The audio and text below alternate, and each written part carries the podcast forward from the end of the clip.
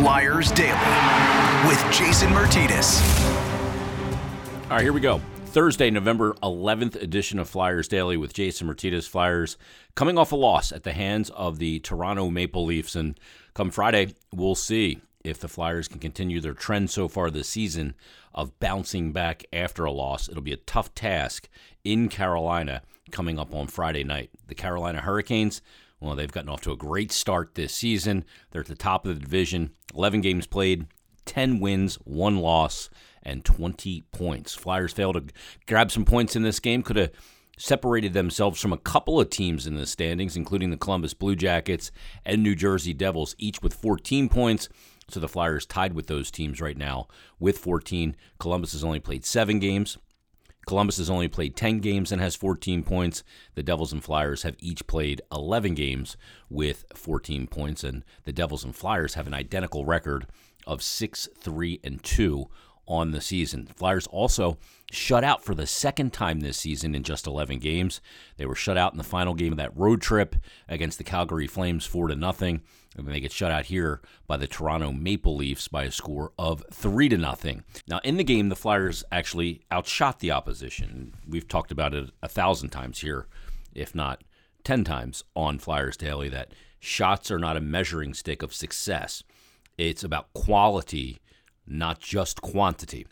They outshoot the Toronto Maple Leafs 36 to 33 in the game. Uh, but I said this on the postgame show with Brian Smith. I thought that in the game, despite the fact that they outshot the Leafs only by three shots, but the Leafs had the high danger chances, probably two to the Flyers one. Uh, they just had more high danger chances, more chances inside. I thought Carter Hart was really good in the game. I can't find a goal in this game that I'm gonna I'm gonna put on him. The first goal hits off the, the, the toe, the toe plate, if you will, the Kevlar, like steel toe of Nylander. And the only chance you have to save that puck is if it hits you. There, there's, it's a play by Nylander to get something on it. It was deemed a kicking motion at first. It wasn't a kicking motion. It was a good goal, and it was a redirect, and uh, that goes in. And then the William Nylander power play goal. He gets kind of lost in the shuffle there. Auston Matthews makes a great play, gets him the puck, and he's got it all alone in a very high danger area, and he buries it. His seventh of the season, that on the power play. And then the Kase goal is a one timer from another high danger chance. It's a it's a tough spot. And, you know, Carter Hart came up with some big saves in this game to keep the Flyers in it. But the the concern for me with this game is that over the last six games, the Flyers are now averaging less than a goal and a half per game and it looks like to score, they're having to work incredibly hard. I don't recall the last goal that I've seen them get off the rush, you know, on an odd man rush opportunity. It's been very difficult for them to score of late. And coming into the game, they were ninth in the NHL in goal scoring, mostly by way of some some big numbers early in the season but they're struggling to score goals right now. They got the 2 1 win on that road trip uh, against the Washington Capitals on Saturday night. They've had two 2 1 road, road wins so far this season. The Caps game Saturday, and then the second game of their Western Canadian road trip, where they beat the Vancouver Canucks in that back to back with the Edmonton Oilers. But they need to generate more offense off the rush and more high quality chances. Outshooting the team, all well and good, as long as you also out high danger chance the opposition. And even if you lose in one of those situations where you're consistently out uh, high danger chancing the opposition, eventually those pucks do start to go in. And you know, you may be a team that's snake bitten at a period of time, but this doesn't look like to me like a team that's snake bitten. They're just not generating enough high danger chances. Need to get to the inside more, need to disrupt the goaltender, need to take his eyes away, make him look around screens, and need to have more bodies around the blue paint. It seems like they're satisfying a little bit too much right now for shots on goal from the outside when they need to get maybe less shots on goal but more quality and get inside the dots. So that that's really the concern I have right now uh, with this team. And look, there, there there's the notion that you know guys step up, but and step up in the absence of other players. You know, Justin Braun has done a great job stepping up for the the absence of Ryan Ellis. Uh, also, you look at, you know, when you look at some of the offensive lines and you look at the, the second line with Derek Brassard, he's on a veteran minimum. He's, you know, he's performed well through most of this season as a 2C, but that's not your long term answer. They'll get Kevin Hayes back probably next week. Um, he probably won't start as your second line center, but that'll add depth to that position. Flyers have dealt with some pretty big blows here with only having Ryan Ellis for three games and not having Kevin Hayes at all. Uh, Hayes looks like he's going to come back next week, maybe Ellis as early as this weekend. And not having those guys will have eventually an effect on your team. And I think we saw a little bit of that with Keith Yandle in this game, playing with uh, Nick Seeler. I think it's a situation where, you know, Yandle needs to play with somebody a little bit more, a little steadier back there. And when he's playing with Justin Braun, I think he'll be fine. But uh, that uh, perhaps got a little bit exposed in this game as well. And then also, uh, Ivan Provorov getting back to playing with Ryan Ellis is going to be a big thing. So hopefully, again, Ellis is back this weekend for the Canes and, and Stars games, and Kevin Hayes is right behind him to come back in for that three game homestand uh, for the Flyers the week after Tuesday, Thursday, Saturday. But, you know, this team right now is struggling to score goals, and it's taking way too much effort for every goal that they get. And they need to find a way to perhaps generate more offense, to get certain guys going. Oscar Lindblom and, and that third line, for the most part, have been great at preventing the opposition from getting scoring chances, but they haven't been great. And Oscar has been pointless, uh, has been snake bitten a little bit. He's gotten some good chances, but they haven't been great at generating goals. So while it's good to be a line that prevents it, you also need to contribute some as well. So perhaps it's time for Alain Vigneault to juggle some lines. This is something he did obviously quite a bit last year out of necessity. Hasn't had to do it yet this year. I mean, pretty much the lineup that's out there that, and combinations that we're seeing, other than because of injury or the occasional healthy scratch of Nicolas Aube-Kubel, it's been the same pretty much all year. It's been chalk. But now it's probably time to juggle a little bit because this is now going on six games that the team is having to work really hard on scoring goals, and they're not scoring enough goals. So the part of the equation now is probably juggling the lines. On the post-game show, I, the lines that I submitted were as follows: the top line would be Sean Couturier, Claude Giroux, and Cam Atkinson. I'd keep Derek Brassard in the middle, at least until Kevin Hayes gets back on that second line. Put on that line with him Travis Konecny on one wing, and then on the other wing, I would put Oscar Lindblom. I'd actually move him up in the lineup. Not that I think that, you know, second line or third line, that really means a whole heck of a lot. I really don't but I would go with Brassard, Lindblom, and Konecny. And then for that third line, whatever you call it, I would have James Van Riemsdyk and Joel Farabee playing together once again. They had great success together last year with Scott Laughton. And that line did play some together last year, albeit a miserable season. Uh, that line did have some success, so I would put that out there. And I would keep that third line intact with Nate Thompson, MacEwen, and Patrick Brown. And I'd be fine with that. Then presumably you get Ryan Ellis back and you have him paired with Ivan Provorov, Sanheim and Ristolainen, and Yandle and Braun. And I'm good with that. And let's see where that goes. But it's probably time.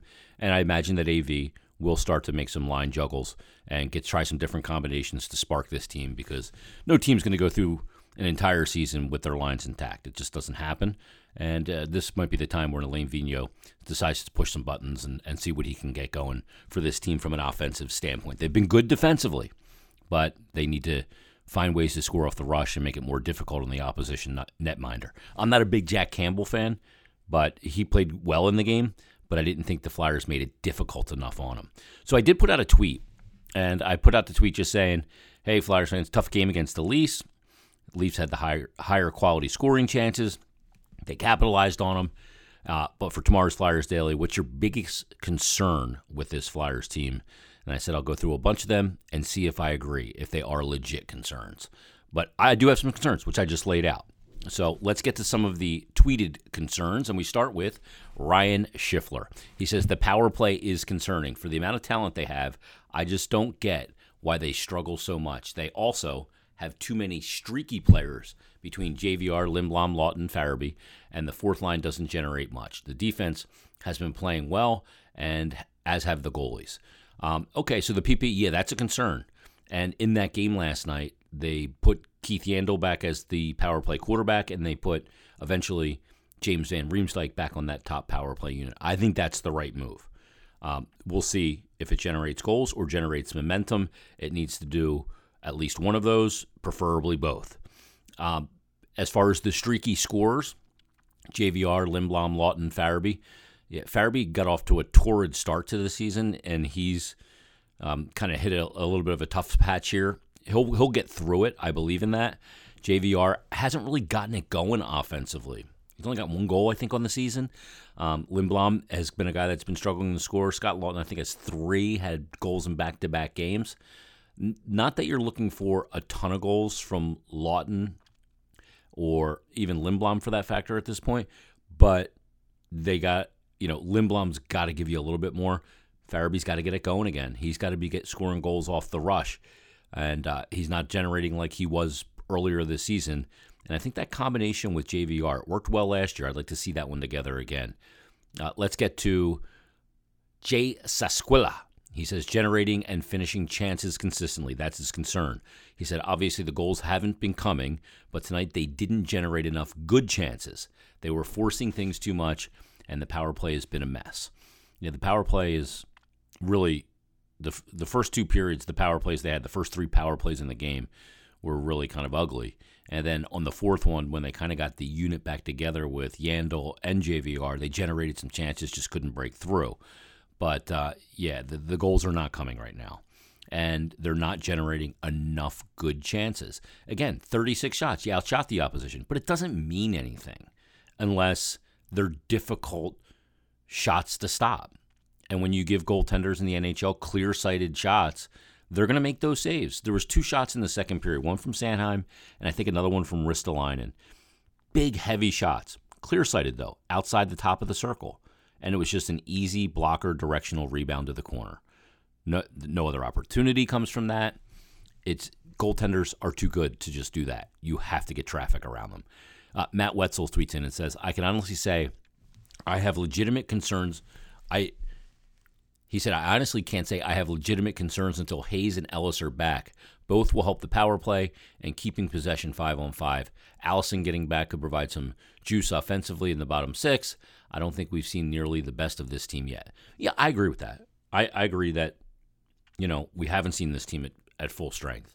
And the fact that they are where they are with Kevin Hayes not playing a game, Wade Allison not playing a game, and Ryan Ellis, your top pair right side, right shot defenseman, only playing three of 11, it, it, you survived it. But they, need, they do need to get those players back and, and get them assimilated. Sean Money D tweets in and says they seem way too happy to keep the puck around the boards back and forth. Work the middle. Yandle looks bad. Provy isn't a power play quarterback. Giroux looks like he is going for the miracle passes on the power play again, getting too cute. We are score when we were scoring, when we were shooting. Well, they got shots on net. But again, it's you have to get higher quality. And I know what you mean. The power play does work it around the outside until you find the side you want to set up on the half wall on. But again, that's taking too long. You're eating up power play time by doing that. So they do need to get in the zone, set up, and execute plays. And they have not been doing that. And Yandle did not play a good game last night. He did not. It was not his best game of the year. It doesn't mean that he's done, he's washed up, and they should scratch him. No. It means he played. He didn't have a great game, but he needs to to play better and be back on that top power play unit because that's where you can really take advantage of his strengths. Uh, Drew Dangles tweets in and says their offensive talent is lacking. That's his concern. They need Hayes, Frost, and probably help from outside the organization. Okay, I mean, see, that's a little extreme. Their offensive talent right now, without Kevin Hayes and without Allison, is is lacking in the last six games. Going into the game last night, like I said, they are ninth in scoring in the NHL. So once you get all those players back, you see what you have, and I think then you can truly make that assessment. I think you're going a little too far. You often do. I've seen your tweets before. So that look, it is a concern of the last six. They need to shake things up and see if they can develop some chemistry. Uh, Flyer Die 881019 says uh, his concern is the power play for sure, but the Flyers need more from their top guys. Still passing up shots, trying to be pretty, and hitting the damn net would be nice too. When you're not scoring, put the puck on net and play a simple game. It looks like they played uphill all night. Frustrating. Um, I, look, I, I thought they skated okay with the Leafs. I wasn't. I didn't have a problem with that.